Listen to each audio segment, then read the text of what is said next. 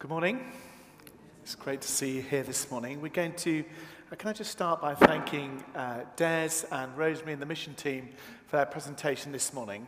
A huge amount of thanks to you for doing that for us as a church. But uh, before I speak, actually, I'd like us to do something. I'd like us all to take the sheep that you had, that you were given in, as you way in. I wish you to take home. And one of the things we're looking at this morning is is how we keep the momentum of our Christian life, but also our church life going.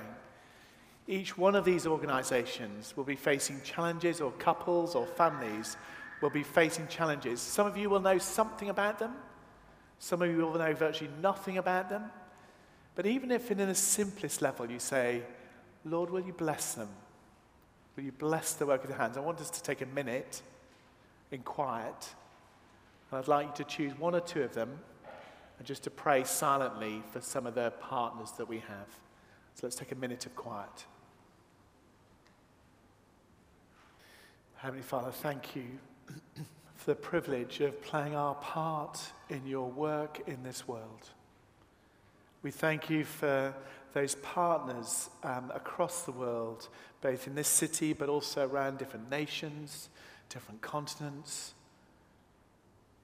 Thank you for the many people that have been part of this community, this worshipping community, have gone out over decades and over centuries even to serve you, to bless others, to share the good news of Jesus. We just continue to pray, Lord, that you would extend our vision beyond ourselves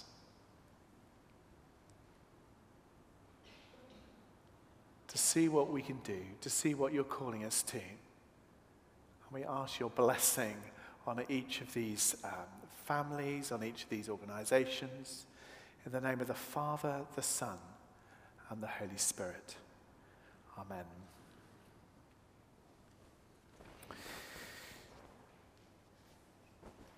Great. Would if you'd like to have your Bible open in front of you on page 487, we're going to have a look at Nehemiah chapter 4. We're looking at the life of this man, Nehemiah. Uh, we're rooted in the 5th century BC. Uh, for those who uh, weren't here last Sunday, um, he was cupbearer to the Persian king Artaxerxes. And we learned that Nehemiah received a report about the, the destruction and the ruins of both the people but also the city of Jerusalem. And he was brokenhearted at this news. He saw the condition of his people and the condition of the city, and his heart was broken to the extent that he spent four months mourning over the state of his people, but also over the state of the city.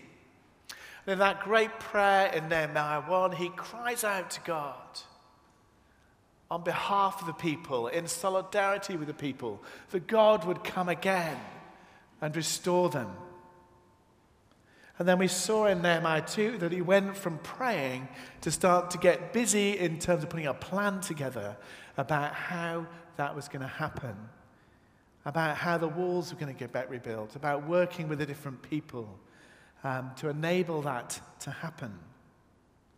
And we thought a little bit when we were thinking about that, the challenges Nehemiah faced, to think about what are the challenges each one of us face in our own lives that we need to be honest about where we are and the things that we're facing in our lives.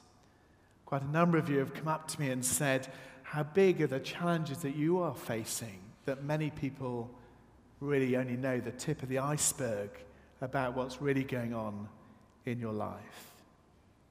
But looking honestly at the challenges in lives, it's very easy to be overwhelmed by that. As we spent all the time looking at the brokenness, it's easy to look at that. But Nehemiah moved from that place of being overwhelmed to surrendering it all to God, then seeing, God, what have you called me to do? What steps do I need to take to move from that place? And I wonder how your life is going with that this week, whether you've spent any time praying, whether you've taken any steps whether anything you're actively pursuing. Most of us recognize, as Brian introduced right at the beginning, that when we're involved in something, Um, it requires effort, it requires attention, or it requires energy to make things happen. Things don't tend to, they may in your life, but they don't, certainly in my life often, they don't tend to just happen by themselves. You actually need to put time, energy, and effort to get things moving. Once you get a glimpse of somewhere you want to go or something you want to achieve or what it is you do, you, it actually takes momentum to start to get things moving, but then to keep things moving once you start to move in that direction. It's a little bit like um, with my kids, uh, trying to teach them to, to, to ride a bike. You know, when you're first teaching, they spend all the time stopping, and you're trying to explain to them, but by stopping all the time, they're spending so much energy getting going again. That's why their legs, uh, you know, hurt them so much. What you do is you get all that energy to get going, then it doesn't take that much energy to keep going actually just let the pedals move, get in the rhythm of getting it to move, and actually you move really nicely and really smoothly rather than keeping stopping and keeping starting again. And actually, it's a lovely moment when you find yourself when you're riding a bike, when you get a slight um, decline, that's the right word, rather than incline, when actually uh, the momentum of gravity as well just, you know, it's flowing. It's great. You know, it's a lovely feeling. There are other part, passages of life. Someone asked me relatively recently um, how I was doing and what I was saying, where you go through seasons where it feels like one of my favorite phrases you're pushing snowballs uphill. You know, this thing is getting bigger, it's getting heavier, you're having to put a lot of effort in, you know it's the right thing, but it just seems to get bigger the more you move towards the challenge God's given you or what it is. It's not always easy but it grows. And we're looking this morning at uh, Nehemiah and the opposition he faced as he began to put in place the plan that he had. God had given him a vision. He was serious, Nehemiah was serious about seeing this fulfilled, about seeing the walls rebuilt about around Jerusalem, not just for his own good, but for the good of his people, but also for the future and seeing the people protected and secure. And he was committed to keeping that job moving forward, even when he faced all sorts of opposition in that time. Nehemiah understood the difficulty if you just lose momentum, if you give up, if you stop. Actually, with the things that come against us, we'll see how Nehemiah responded to that, to allowing things to keep moving, even when resistance comes our way. I wonder when I was uh, thinking about uh, pursuing the call to ordination, become a vicar, I remember having a number of conversations with one of my, uh, well, my vicar at the time. And we had lots of conversations about lots of things. But one of the things he said to me that really struck me was that he grew up in the church and his parents were Christians. So he had a church upbringing all his life. He'd been a vicar for 25 years, 30 years. A really good, godly man. But one of the things he said to me was this He said, You know, my parents, and, who were both Christians, and my church didn't really prepare me for the real world. They said that if you believed in God's promises, it would all be fine. If I read my Bible, it'd be fine. If I went to church on Sunday, it would be fine. And when life was good, it was great. But when the opposition came, I found myself ill equipped to deal with the challenges coming my way when life didn't go the way I thought it should or thought it needed to. He's been a Christian many years, and as we look at Scripture and we see through Scripture again, we see how God calls us into the real world in real situations to live for Him. But I wonder what your story is. If you made a commitment to be a follower of Jesus. I wonder when you first did that and you were excited by the reality of that. You heard the good news, you thought, I want to respond to that good news and give my life to Jesus. I experienced forgiveness for the first time, the forgiveness of God, and felt the lightness in my life. And knowing that my sins were forgiven, that I was free, that I could know a God who loved me with an overwhelming love in a way that I'd never experienced through any human love I'd come across.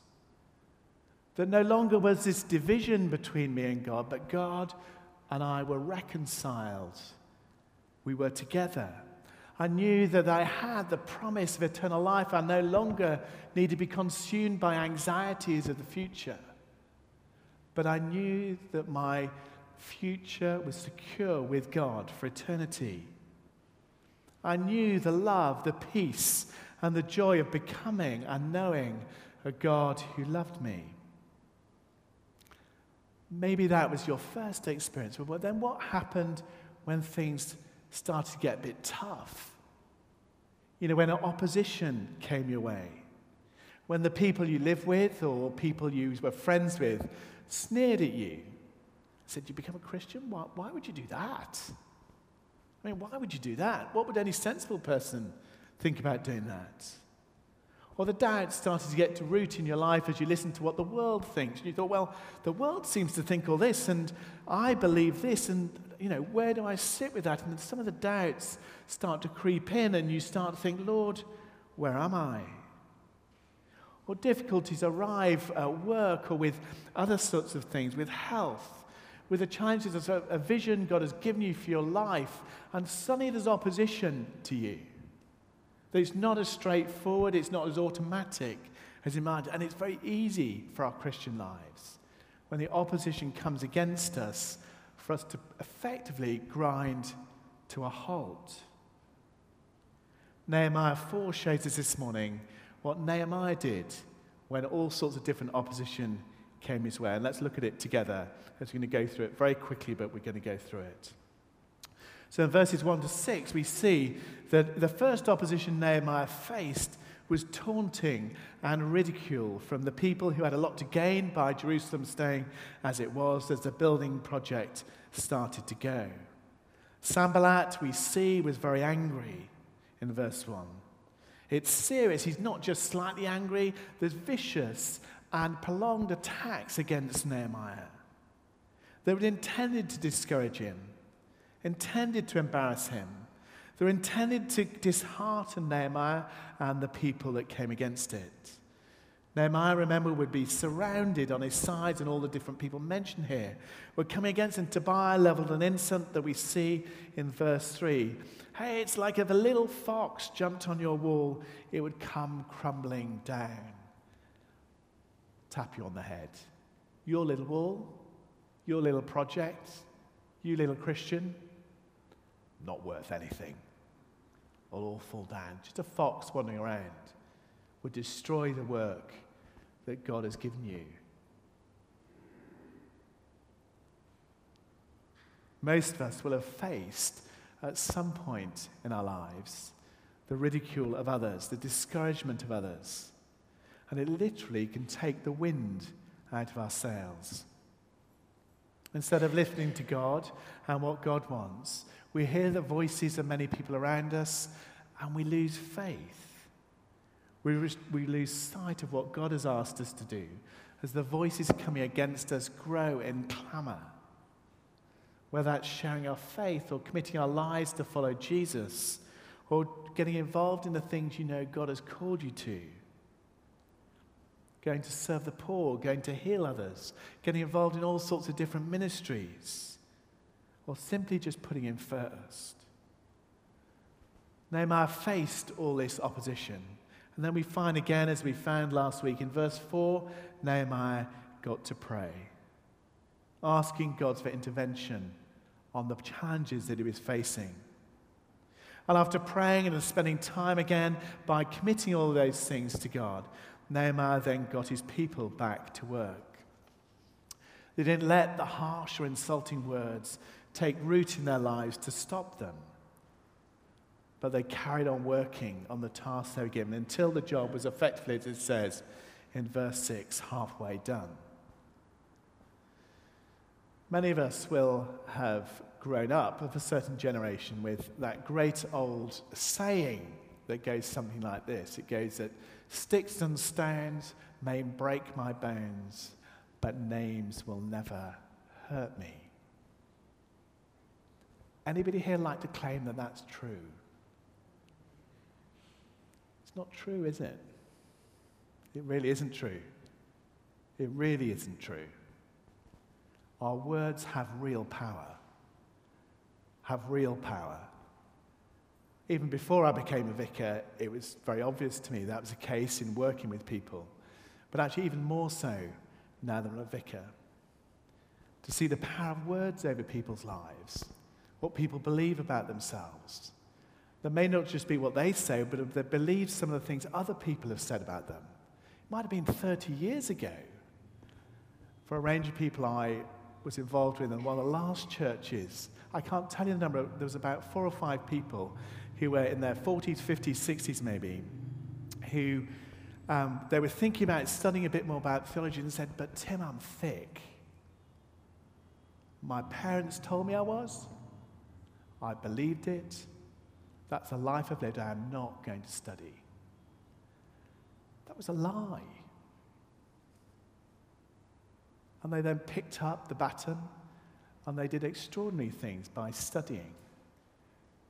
Many of us need the challenge again to say, who are we listening to about who we are and what we're saying about it? Are we giving too much room to the criticism and the ridicule over our lives? Tying ourselves up, tying others up, allowing them to be crushed by the power of our words? Are we releasing them into what God has called each one of us to? We don't need to believe the lies that others speak or belittle over us. Like Nehemiah, we can cry out to God, be protected and delivered from that, and keep us free to live the life God's called us to. So, firstly, against ridicule. Secondly, there were threats and troubles in verses 7 to 9. Ridicule didn't work, so Sanballat, Tobiah, and the others took, took things up a notch against Nehemiah and his people. And they faced the rumor of an all out attack from the Arabs, the Ammonites, and Ashdodites. Now, as um, maybe Nehemiah, as I said at the beginning, the, you get through that first bit of opposition, you think, you know, things are going to quiet down. But actually, I don't know whether it's that you've experienced this, but do that now the battle intensifies. He's got through that bit and it seems to get worse. A greater trouble is now a possibility. We hope that the pr- problems or the challenges we've got through will go away, but actually find the temperature increases rather than decreases. And Nehemiah's response here is beautiful as an example of when opposition comes against us. Again, we see in verse 9, Nehemiah prayed. But he also did something else. He didn't just pray, he posted a guard. He prayed, and then he took action to protect his project and what God had called him to. Prayer and action. It's a picture of trusting God, but also actively standing God for what God had called him to at the same time. They knew when it came to it that only God could deliver them, but they also needed to do their bit to live that out in a very real way. The Christian life is a both and way of living. It's not an either or Christian living. It's not prayer or action. It's both prayer and action. As we lead, uh, seek to live that faith filled balance in our life. Then, thirdly, we find he also faced fatigue and disappointment in verses 10 to verse 15. Every time Nehemiah and his people in this kind of massive project, they became tired and discouraged, we see. And this happens to most of us at some point in time in the challenges we face. Why were the people discouraged? We see in verse 10 the strength of the workers was giving out. We see there was so much rubble that it just seemed an impossible job in verse 10. We see in verse 11 that they feared their enemies could strike them at any moment, would overcome them. Then in verse 12, we see that the people who lived near the city told them that wherever they went, they would be in the way. The picture we get is of people who've worked hard, but they've just reached a point where they're tired, they're dejected, they're exhausted, and the project, to be honest, is just too big for them. It's just too big. The challenge in front of us is just too big. But even when that was the case, this couldn't stop Nehemiah and his people. And they took three clear actions that we'll see in 13, 14, and 15. First, they stationed men and weapons at the very low point, at the most vulnerable point of the walls, where they were vulnerable to attack. Which, by doing that, brought the people hope and confidence. Secondly, Nehemiah uh, then called the people to remember who God was, to reflect on the might, his might, his power. He was the one who would deliver them. He was the one who was faithful. He was the one who is powerful. As we focus again away from our situation but turn our eyes towards God and focus on who God is, it brought a fresh perspective again to them. And then, thirdly, Nehemiah called them to, to, to re energize them and refocus them again on the task that was in front of them, that why this project mattered to them, their homes, their families were at risk. And this refocused them again to get to what God had called them to. These three things that Nehemiah did enabled them to move from beyond that place of frustration, of tiredness, of um, exhaustion, even, to begin the work again. I wonder this morning what discouragement you're facing in the challenges that uh, you're facing up to in your life this morning. I wonder how you can keep the momentum going on the challenges you're being faced with.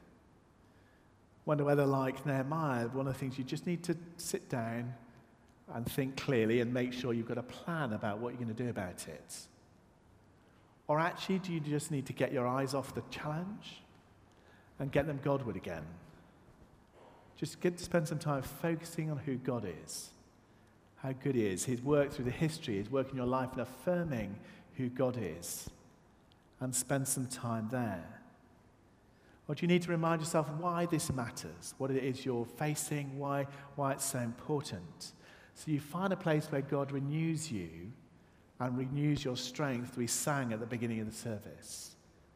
That we find strength again for whatever it is God is we're calling with us to face the challenges we're facing. And then lastly, we find um, all out attack um, in 16 to 23. They got back to work again in verse 16, and they kept building even though the opposition was there. This time they were prepared to defend themselves, and at the same time they kept working as they carried their shields, their bows, and their arrows. One hand to build the wall, one hand to hold a weapon. Now, obviously, this slows people down. It became a slower process, but it is a picture for us of tenacity and resilience and perseverance in whatever it is that God has called us to. Now, I know today, especially in the light of the world news around the world that some can be very uncomfortable with the sort of military language that is captured in this passage. But there is a very real battle in this world over our lives, over the church's life, and over our personal lives and our families' lives if we want to fulfill God's purposes for our lives. We never fight alone, as we see in verse 20. Our God fights for us. This is not something we do on our own, but as Nehemiah prayed and reaffirmed that, that God is God who'd called him to this. As we partner with him. So, in the Christian life, how do we fight? If we take that language, how do we stand? The Christian life, and, the, and those of you who know your scripture really well will know there are lots of things in scripture that we can draw on, come back to. There is a real enemy, but it's not an equal fight. For it's God who has won the victory decisively on the cross and through his resurrection that we stand in the light of his victory when opposition comes. That in the death and resurrection of Jesus, we can come in assurance that we stand on the victory side. That all the powers of hell, of evil, the sin of this world have been defeated. And we're no longer, our inheritance is no longer to be slaves to fear and anxieties, but to be overcomers with God as we stand with Him together. I've left uh, on your seat and during communion, um, there's five Bible verses. And I wonder whether in communion you could just take some time, if you're struggling in the battle that you're facing, the challenges that you're facing, and you actually need to get your eyes off the battle, on the task, and you need to get your eyes upwards towards God, just spend a little bit of time reminding yourselves of who we stand with and how we enable ourselves to reorient ourselves towards God. We give thanks for His victory, His power, His authority, that it's His kingdom, His name that we proclaim and celebrate, and the church has done over 2,000 years. Father, would you come afresh? Would you fall afresh by your Spirit upon us, upon our households, upon our work, upon our um, leisure, and upon all that we do in this city? Would you breathe your life? Would you breathe your power afresh in us and amongst us for all that we've called us to? Would you breathe your life not just into this church, but into each one of us as we go out from here? We come in His authority, His power out into the world. Nehemiah, as many of you will know, and I'm sorry, this is a terrible uh, little phrase, Nehemiah walked the walk. He didn't talk a good game, he walked the walk. He lived the life God had called him to. And he faced opposition. Bear in mind, he faced opposition that was intense, multi layered, and it'd been very easy to give up. I wonder whether you need to take some time this week, maybe, just to ask God to show you what steps you need to take in the challenges you're facing. Remember, it's not an equal battle. We stand with God who has overcome for us. As we put Him at the center of our lives, of all the challenges that we face, as we put the situations around it, so we ask Him to go ahead of us. He's the God who goes ahead of us in all our challenges. So I wonder whether that would help you. And I'm going to encourage you to do a couple of things uh, this morning before we come to communion. Communion, we celebrate again the story of Jesus Christ, who we come and renew, be renewed by Him for all that God has called us to. But on the way to communion, I've also left, um, it risks a little bit of chaos, but hopefully not too much chaos. I left, I left a little yellow post it note before Easter. Uh, one of the things we did for those who prayed in this building was that if you have a challenge or you've got opposition in your life or whatever else it is that is coming against you and you're struggling with that, just write what that is. And as you come to communion, just stick it to the cross afresh. Some of us face challenges and then we, pick, we lay them at the foot of the cross, then we pick them all up again. We don't leave them there. And we restart to try and go back again and again and again to the same things that have been dealt with. And, and God calls us again to bring those things to Him, um, to, to, to offer them afresh to Him, those situations, and ask for His transforming power that the death and resurrection of Jesus does for us. So if you'd like to do that as we go through communion, as you come out to communion, just pop something. I'm going to take a minute of quiet at the end of this. You may just want to meditate on the promises of God, something of the promises of God, quietly during communion this morning, and I encourage you to do that. But I'm going to encourage you to do one other thing this morning as we come to communion. Um, how are we doing time wise? Um, people own a mobile phone? How are we doing? Pe- gen- generally, people own a mobile phone? Could I ask you to do something today? Could I ask you to take your phone out if you do own a mobile phone? Don't worry if you don't. It's all right. It's not, we don't have to respond every, every, the same way all the time. And can I encourage you to, to prayerfully think of somebody you need to encourage today?